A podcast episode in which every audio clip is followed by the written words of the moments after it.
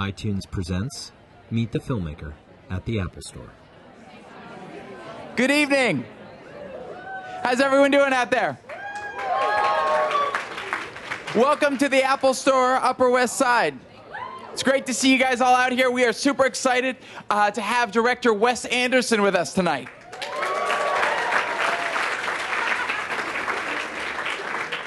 This is part of our series of conversations with actors and filmmakers uh, in partnership with the New York Film Festival. Um, uh, some of you may have been here earlier for Antonio Banderas, who is also amazing. Uh, so, a really big night for us. But sit back, relax, and enjoy this amazing conversation with Wes Anderson. Please put your hands together and let's bring him to the stage.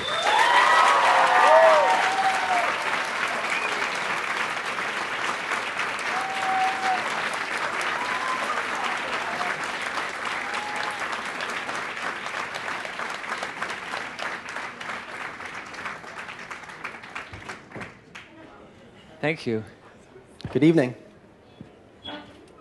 So I guess we'll just get started. Um, since we're in New York, and this is kind of a, an imaginary fairy tale kind of New York, um, I, I wanted you to tell us uh, a little bit about the, the genesis of this film, how New York sort of sparked the rest of the story.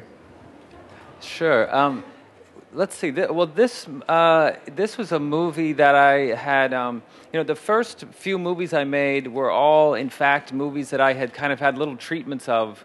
Um, when I uh, when I was uh, when I, tr- I, I applied to some film schools, I didn't actually get into any uh, any other film schools, but my, these were my treatments. So this was my third uh, kind of treatment for uh, film school applications. Um, and I didn't really know New York at all at the time, so it was all it, it was sort of inspired by um, movies and uh, plays and books uh, about New York. And I always loved uh, the New Yorker magazine, and I, I, was I was really kind of uh, uh, fixated on New York for uh, many years, and and that's why I came to live here. Um, so anyway, it, it sort of came out of that. Um, was this before um, Bottle Rocket? Was before um, when? When was the, the when did the period come out? Well, I, I didn't really write anything. I, I, I just had this sort of idea of it um, uh, before Bottle Rocket or any of those things. But but um, but it, the, the, movie was really written after um, we did Rushmore, which is the second one I did. And um, and you know the other I, will say the other uh, there was another movie that was a big influence uh, on it, which was. Um, uh, uh, Louis Malle movie uh, called Le Feu Follet. Have you ever heard of that one? Yeah. Yeah, which is a great uh, movie. The, uh, kind of suicide kind of one. Yeah, it's the suicide yeah. one. Yeah. Um, For yeah. lack of a better word. Yeah. And, um, and, and that one sort of like relates to some uh, Scott Fitzgerald story, uh, to several Scott Fitzgerald stories. I think that we, it was part, but those were an inspiration for it, and they were for me also. Um, it does feel like um, almost a, a 1970s uh, New Yorker, um, as, as if you you came across one and came into this fable sort of story. Yeah, I think well, there there were some parts of the movie that we were thinking of uh, 30s or uh, 30s and 40s New York, kind of like uh, Kaufman and Hart, uh, uh, New York. Um, and then there were other parts that were more like William Friedkin, uh, New York, I think, that we kind of pictured. Or like The Warriors, if you ever saw that movie, The Warriors. We, we had some graffiti and stuff that we took from The Warriors. Another very New York movie. Um, but yours is kind of um, New York hidden. There's, can you talk a little bit about that? How there's not really a lot of uh, specific landmarks, and you can tell you're in New York, but it's a, a different kind of New York uh, for a bit more. Yeah. Well, I it, you know, we didn't it, because it's sort of a pastiche um, of New York, I guess if that's a word. Um, uh, the I'm not positive I'm using that correctly, but I think I am. Um, the uh, we wanted to avoid, and we never say exactly New York. You know, this like there's a. Uh, 375 Fifth Street Y, I think, or something like that. Um, and there, there are various places that are almost like New York. So we wanted to kind of avoid you know, the Empire State Building or that sort of thing. In fact, on the first day we had, um, it was the first day with Gene Hackman. It was the first day of the movie, and um, uh, I and he had a scene with a, a, a, actor who's an old friend of mine named Kumar, and we had we had Kumar was blocking the Statue of Liberty. You know, our Gene said to me, you know, it's great. You've got the it's good. You got the Statue of Liberty here. I said, well, Kumar's going to stand in front of it, so you don't see. It. And he, he said, that's that's that's stupid. Uh, that was how we. That was the foot we started on. Um, th- this this film now is ten years old. Um, may, might make some of us feel a little old or older. Um, uh, how do you look on it, uh, looking back, like when you think about it in, in your career, I guess, your oeuvre? Well, I, I don't I don't particularly. I, I, I don't really. Um, you know, I haven't seen it in a long time, and um, I think we're gonna. There's gonna be a Blu-ray uh, sometime pretty soon, so I, will see it. You know, I have to like approve the transfer or something. So, um, but um, yeah, you know, I, we, I really enjoyed making the movie. It was a very good experience, and it was nice working in New York, in New York and we had a great group of um, actors, and um, so it's a very fond memory, anyway. Your first two films, obviously, you worked with a lot of close friends um, and collaborators. Uh, those, all of, obviously, those collaborators became friends. But this was your sort of first film that um, uh, you, you, had a lot of, uh, I guess, for lack of a better word, a lot of big star power in it. Um, what were the choices going into picking those peoples, and, and what was it like in those experiences directing those people for the first time? Yeah, well, it was. I, I mean, I always feel a little bit more stress when I'm working with actors who I don't, who I, who I haven't worked with before. Um, but um, this one, it was mostly very. It was. Uh, it, they were they they were people who um, were happy to be there uh, on the whole, and um, and and you know, a, we had a good rapport. Uh, a, a, number of them, I had had written the parts for them, and I'd met them before they'd read the script. we'd talked about it, and I'd sort of prepped them that this was coming, and. Uh, and that was kind of a good thing. It, Hack, Gene Hackman was a different thing. I mean, in fact, after, ever since we made this movie for years, any anytime any group of, of, of us are together, we always talk about Gene Hackman endlessly. And, and he he was great uh, to work with, um, and he was very exciting to work with, but he was sort of separate from everybody else, from all of us, and he's he he's very um, scary. Um, He's not going to be here later tonight, right? No. um, uh, and so, what, what, in what ways are, is Gene Hackman scary? Is his presence? Um, well, his, you know, he's first. I, I, think he was one of the reasons. You know, many of these actors were very well known. Uh, you know, and um, you know, there were stars, but he was the one who everybody was really interested in. I mean, he was the one. He was legendary, and people were excited about the possibility. And it was very difficult to get him to agree to the movie. He didn't. You know, I almost feel like he was at a disadvantage because he didn't really want to do it. And um, I, you know, I, I, I feel like I wouldn't even. I, I'm not even sure how this occurred. But I do think I sort of forced him to do it. Oh, oh yeah, over a long period of time. I mean, it was really a year and a half uh, I met him. He didn't want to meet me. I, I pressed to meet. We met, and he told me, um, I don't like it when people write parts for me. Um, you had specifically written this for him. Well, I had. I was. I, was really just beginning to write it, and he said, "I don't like when people uh, write parts for me. I don't. Feel, I feel like people. I don't want somebody to to to give me their idea of who I am. I'd rather just write a part. And so, so he had warned me that he didn't want me to do that, and I did that anyway. And um, and you know, he he uh, I just wore him down. You know, he he also I don't think he was really used to. It wasn't really a big part of his repertoire to to to be paid scale. Um, which is a very low rate for anybody who doesn't, or you know, for Gene Hackman, it means working for the lowest amount that you're legally allowed to pay. Um, and um, and everybody was being paid that way, so there was really no way around it, and that was part of the process too. On, on the page, your, um, your work is very specific. Um, if, you, if you've read any of Wes's screenplays and, and you um, watch the films, it's you can see things that are exactly done the, way they are on the page. Um, how did Gene respond to that? And and did he did he have his own ways of interpreting things? And did that ever? Did you ever go, hmm, Gene, that's not what how it was intended? Well, it's funny that, because I actually there there's the thing because I, I sometimes he would not he, you know he he always knew his lines exactly. He's very prepared, but sometimes he didn't know certain actions. And there was at one point I said after a few take takes I said, you know, um, I mean, you know, it says uh, you're supposed to cry. Um, and he's uh, he's uh, where where is that? And, and, then I looked at his script, and all the everything is crossed out except his dialogue. That he has his script prepared that way. He really doesn't want to read that.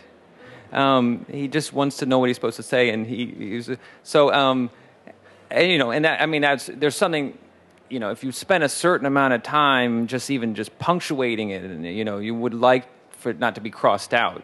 Um, but um, but he has his his. I, I think his reason is he wants to he wants he he wants the text he, or what he you know he needs to know what he's got to say. But beyond that, he wants to make it completely spontaneous and to feel like he's making this up in the moment. And more than anybody else I've ever worked with, he he he does that, and when you're standing on the set, you're it's sometimes very surprising to see him sort of just you know burst into the scene. Um, um, I've always read and, and, and heard that he's um, he's an actor that doesn't like to wait and just likes to charge into things and get like when are we shooting? Just tell me when we're shooting, and I don't care about the rest. Yeah, I think you know, I, and I think that's what he. I think he's I mean, and then then I will allow us to change the subject. But it, but he's he um I think he's done so many movies over so many years that it's he he he likes acting, but he's really probably lost some of his patience for all the rest of it. You know, from action to cut is uh, what he enjoys. Yeah. Um, how much rehearsal time did you get with uh, everybody else, like Gwyneth and, and people like that? Well, I, I don't you know I don't really think we the way we had we did the movie it was sort of scheduled where we have uh, one person five weeks in and you know where we were picking up we, we had to sort of build a, a, a jigsaw puzzle around the schedules of all these people, um, so there wasn't really a lot of rehearsal, but um, but you know we'd have a couple of days here or a couple of days there to get certain groups together. We never got the cast together, and that's the, actually the thing I that's what I want to try to do from now on. I do think it just may, it can make a huge difference, and there's uh, freedom in, in being able to spend two weeks with the whole cast. I feel like there's some filmmakers who always require that. Um, I would like to become one of those. Um, can you talk a little bit about the?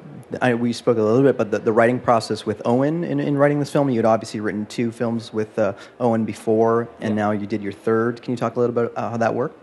Yeah. Um, well, it was. You know, it's kind of. Uh, I think we sort of dreamed up the sensibility of it together a bit. Um, you know, uh, uh we we weren't. Um, you know, I, I, guess the thing is, our writing process has been very different with each movie, um, and uh, the some scenes we worked on together very closely, and other scenes um, not so much uh, on on all the movies. So, it, um, so anyway, it's kind of hard to answer because it, it varied. It's varied so much over the years. You have sort of a, a propensity for these. Uh, adult figures that are sort of bad influences on children. Um, Bill Murray in, in Rushmore is not the greatest father figure, and so forth down the line. These sort of um, immature men and maybe precocious teens. Um, where does that come from? Oh, I don't know, but I don't. I mean, just from that scene, seemed he doesn't seem like such a bad influence. Not a bad influence, but I don't know. If if, if someone here was seen throwing water balloons yeah. at a car with their grandfather. Maybe they think yeah. that grandfather was no, the greatest people can choice. Get hurt. Yeah. Um, the, uh, yeah, I, but I, I don't really know uh, where that where that comes from. It's it's this, it's, it's sort of thing um, that I don't really th- I don't think about why do I like these kind of scenes or these kind of characters really. Um, I probably should, or I may, or maybe I shouldn't. I don't know. Um, but I but I don't I don't have any uh, real theory about that. My my father is very unlike uh, that character. For instance, um, he's uh, you, you know, he's um, he's very entertaining, but he's not uh, he's not uh, mean or wild, really. Um, so, so let's talk about the music a little bit. It was obviously a huge, uh, integral part of this film. Um, about some of the choices and, and some of the. There's also a lot of well, not a lot. There's a few New York, uh, you know, the Ramones and the Right. Velvet Underground, and t- talk about the music, building it, and coming to these choices. And, and Yeah, well, um, yeah, yeah, there's a lot of music in it. I, I think um, there were a few pieces, uh, uh, several pieces actually that were that I had sort of had in mind writing the script. Um, there's a a, um, a Ravel uh, piece that's yeah that's in the beginning, or, that it's not that one. It's before that in the movie. In fact, um, that the piece in that it was in the first clip is is based on uh, something by a Romanian, I think he's Romanian composer uh, George uh, Enescu, um, and but it was adapted by Mark Mothersbaugh into something uh, that's uh, more fitted to the movie, um, and. Um, but but there was a, a, so- a, a Nico song that was sort of the first scene, real scene I had in mind uh, for the movie was set to that, and um, and um, and there's a there's a Ramones one that was and, and that song that that Paul Simon song that that was something that was sort of planned in the script, but then a lot of the music. Um, comes in, uh, you know, during the editing, and um, and I guess I did have a thought that this is that the that the music would be connected to New York uh, as much as it could be. But even like we had a John Lennon song in there too, which I still feel is connect is it was a you know I think it was probably uh, recorded at the Dakota or something. In fact, so because it was like a demo. so, uh, songs start in the in the in the writing phase. Does the song inform a scene or a film, or is it just those are the sparks? Yeah, you, you sometimes yeah, sometimes it's just it's uh, it sparks something, or or I ha- have a scene in mind, and somehow the two things meet, and I start sort of shaping it around that.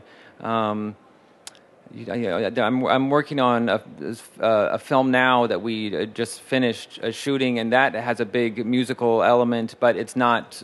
They're not really songs in it. Um, but it was still the music was a big uh, part of it. So I, I guess always for me, um, the music is a big big thing. Um, I, I assume you're working with your um, soundtrack supervisor, Randall Poster, who's helped with all your. Can you guys talk about your um, process? I saw him talk at uh, South by Southwest uh, earlier this year, and Uh-huh. he talked about working with you in the films, and it was great. Yeah, conversation. uh, well, Randy, uh, Randy Poster, he's my music supervisor. We've been.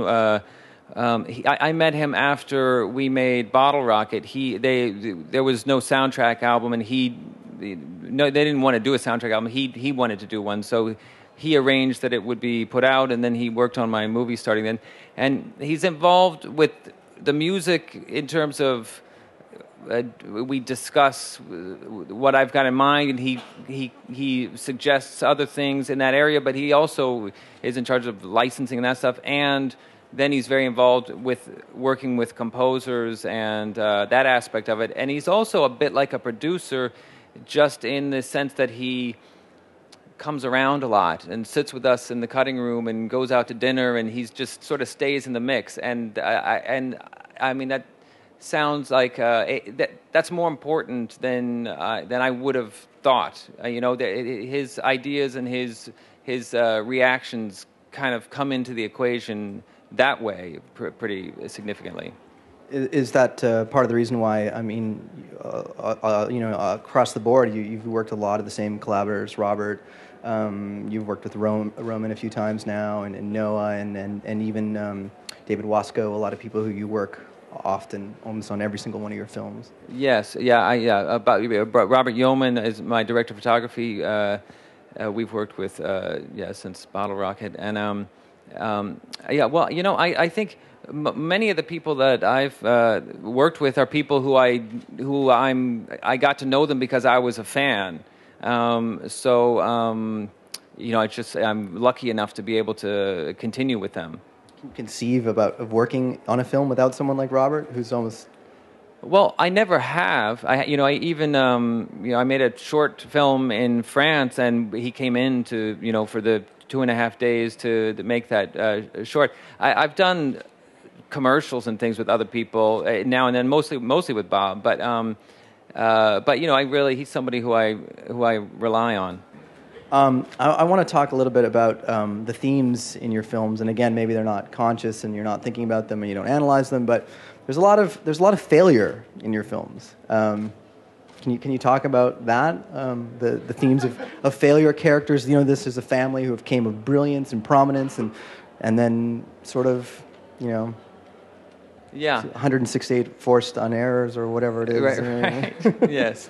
Um, yeah. In fact, that's, that's uh, the uh, there's a scene in it where he uh, where Luke Wilson's character has a real kind of public uh, meltdown on a tennis court, um, and uh, and that was one of the first scenes I had in mind uh, for the movie. Um, I have it's it's an interesting subject. You know, I mean, everybody deals with that in different ways, and um, and sometimes it's not such a bad feeling. Um, I think. Um, but it's it's definitely something that's always that's fascinating to me. I I, I, I don't know why, but uh, but um, but you know, it's it's it's it's also a it's a it's a pretty broad theme that lots of different things touch on, and uh, you know, there's a lot there to work with.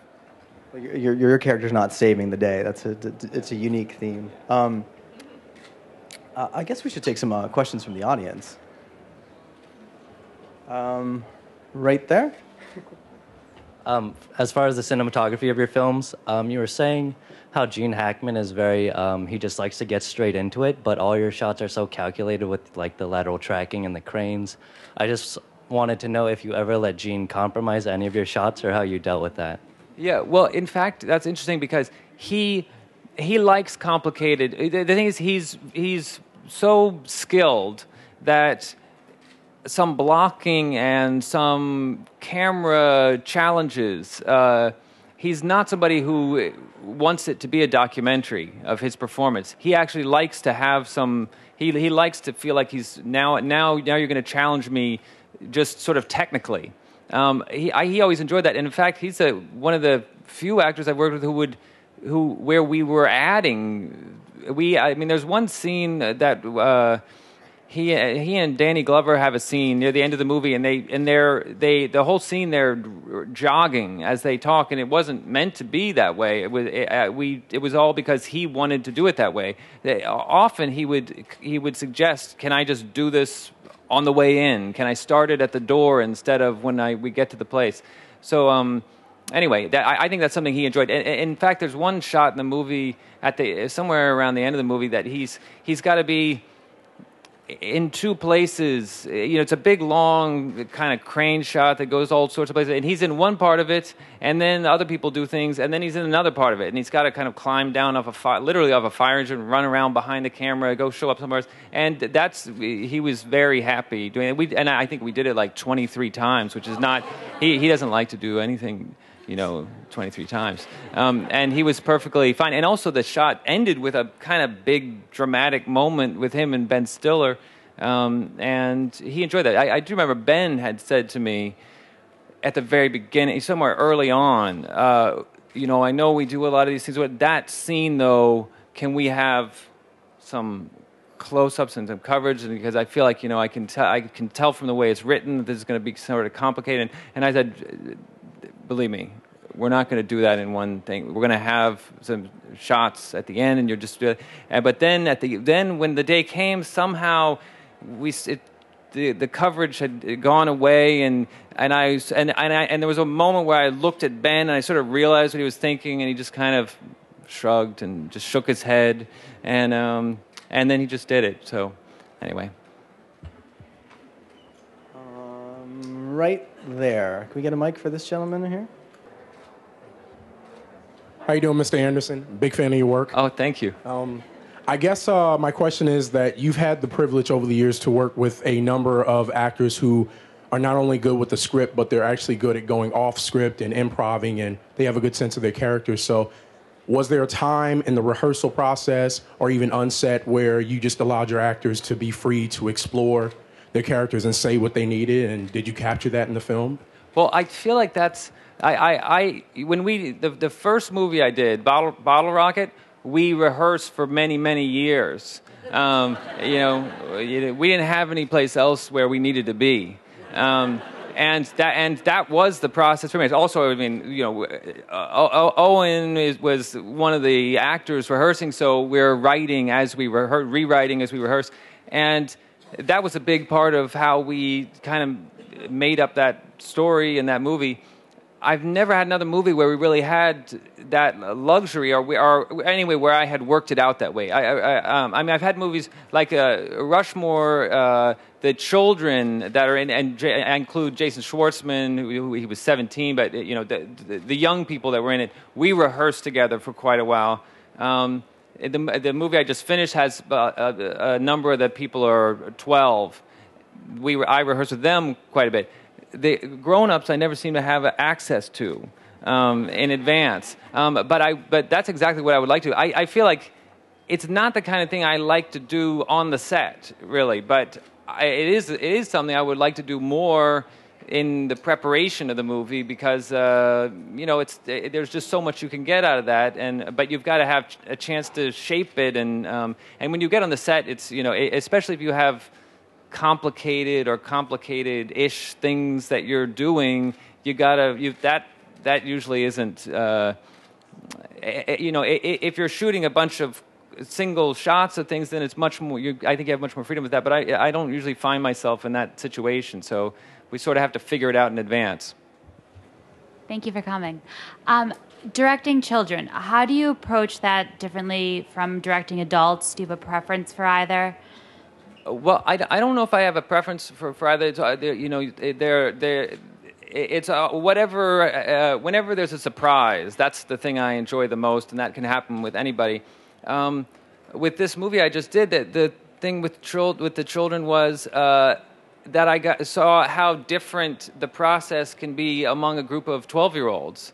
Um, you know, in the same way that, uh, that um, uh, you know, Harvey Keitel probably has a very different process from, you know, um, from Owen Wilson. Um, two unknown 12 year olds can have very different, they can have different kinds of preparation and, uh, I, you know, there was one, there was one kid that I was working with in this movie who, who he he was he really needed to understand why he was doing whatever he was doing. And it wasn't it wasn't an act. It wasn't you know give me my motivation. It was he just needed it to and and once he had that he would you know make it feel real. Um, but also but other kids you know the, i have often found the best uh, way to work with them is to do it the way you want it and have them imitate that. And some kids are great at that. Um, there's a kid in Rushmore who is um, who is who could do either way, but in terms of just having someone exactly recreate what you show them, he was unparalleled uh, in that. You know, he was like a, an acting robot. Which which kid was that? Uh, he, he was uh, he's the blonde kid who's the sidekick of Jason Schwartzman's character. Who, who appears in every scene as a kind of little ghost figure who dots. A... He, he he's called, he's named uh, Dirk in it. Oh oh Dirk Dirk. I thought you meant the uh, the little the little boy. No, that that he doesn't really say anything. Yeah. No. well, Dirk's a the, the, that Mason. He's a trained actor. Mason right? Gamble. Yeah, he, he's very talented. Um, let's take another question. How about right there in the green?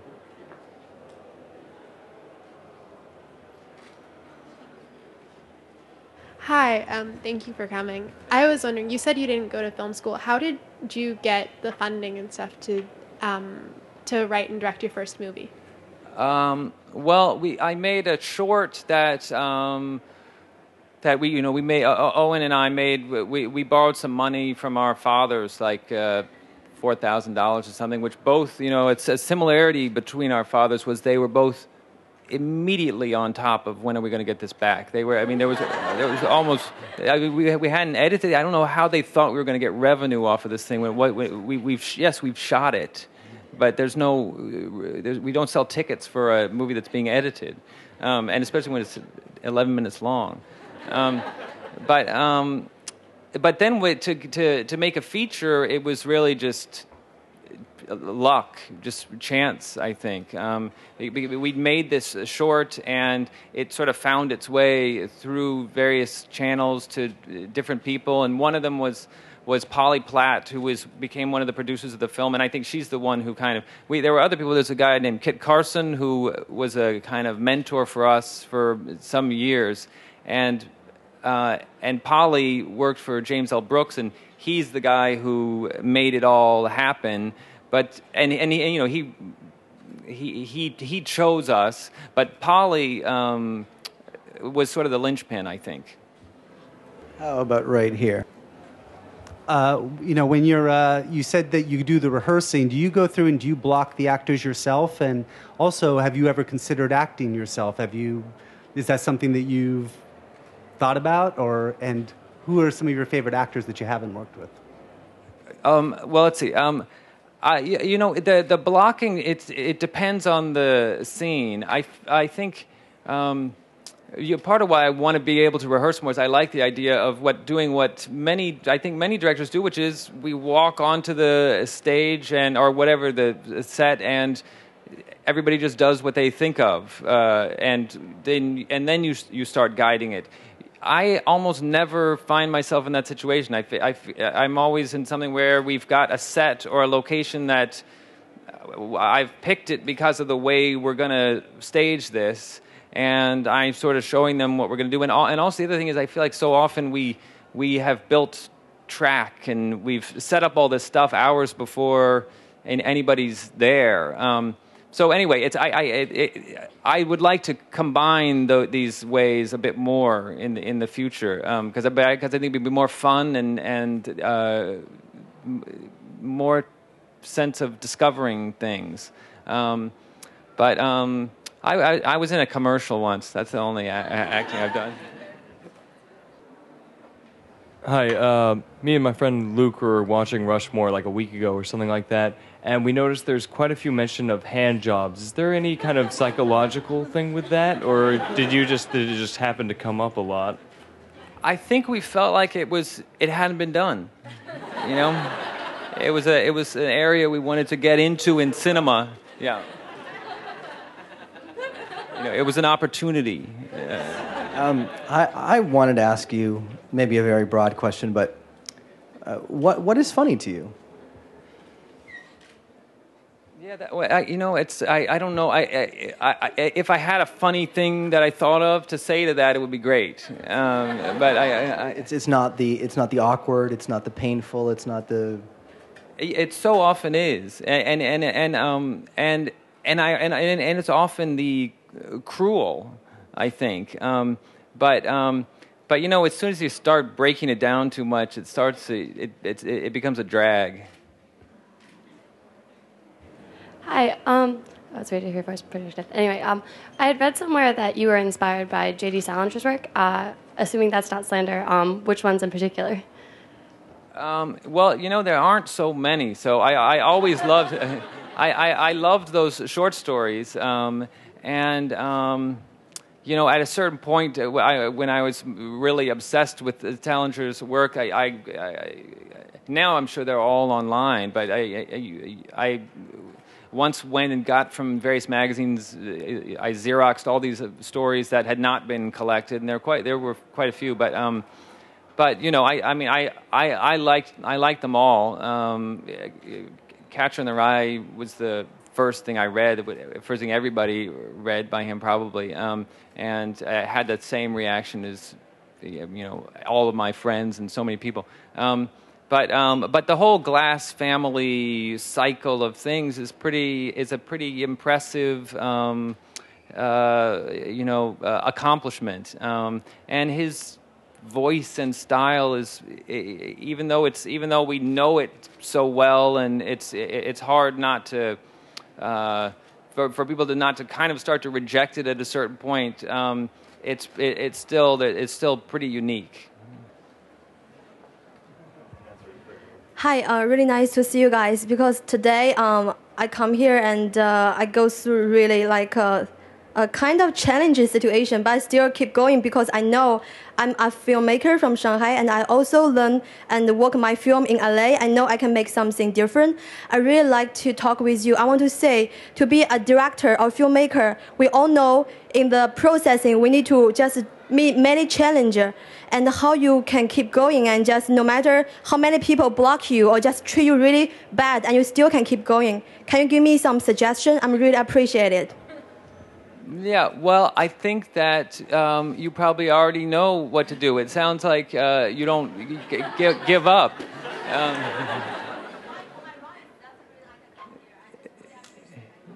yes, I, yeah, I, I think you're doing it. You're doing it the right way. That that. Yeah, that's the, that. It, it is, especially if you have a, a, something in mind that is your own. Yes, you trust yourself already, so that's good. You you have to just keep doing that.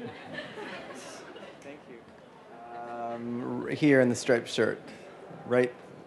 Yes, that gentleman. Right, he's got his hand. Um, a lot of your characters, a lot of your characters in many of your films go through this process where they achieve greatness and then they kind of fall from that. Um, do you feel that pressure in your your professional life? And if so, like, do you feel like you you learn from the characters in your films that go through that same process? Well, I think you know. I now I've made I don't maybe six movies or, or se- I, I, maybe seven movies, um, and I've had you know some do better than others, and it's uh, always up and down. And I've more or less had all the different experiences, except for I have not experienced tremendous success. I've been spared that so far, um, but I would maybe I would love to give that a try. Um, but um, I think uh, you know I do feel like over you know uh, I'm no great authority, but uh, my own experience is kind of whatever happens, you sort of end up in the same place, which is now let's start the next one. Um, you know, I mean, I, I you know, I, I, having so far been lucky enough to get to the next one and, and manage to put it together, but you know, as she can attest, you can always figure out a way to do it. Um, so I don't know. Does that answer that? Okay, thank you. Maybe we should call on her. Okay, we're gonna take one hand from the more, and and and um, th- hurry up.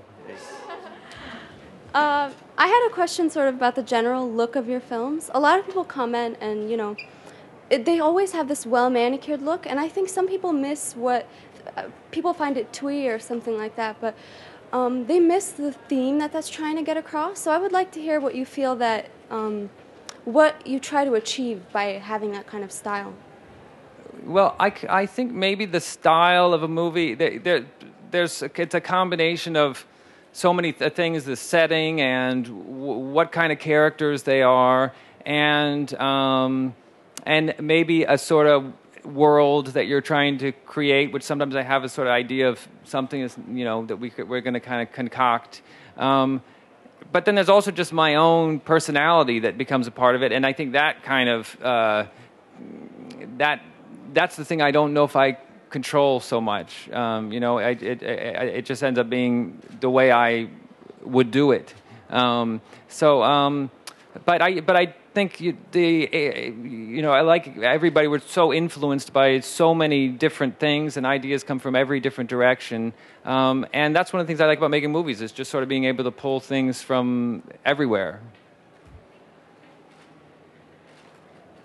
That's it. All right, guys. Thank you, thank everybody. you so much. Thanks so and much. Thank you, Wes. Thanks. Remember, this podcast can be found on our website on iTunes, uh, itunes.com forward slash Apple Store. And you can also pick up the Apple Store app on your iPhone or iPod or iPad and find out about all kinds of great upcoming events. Thank you so much and have a great night.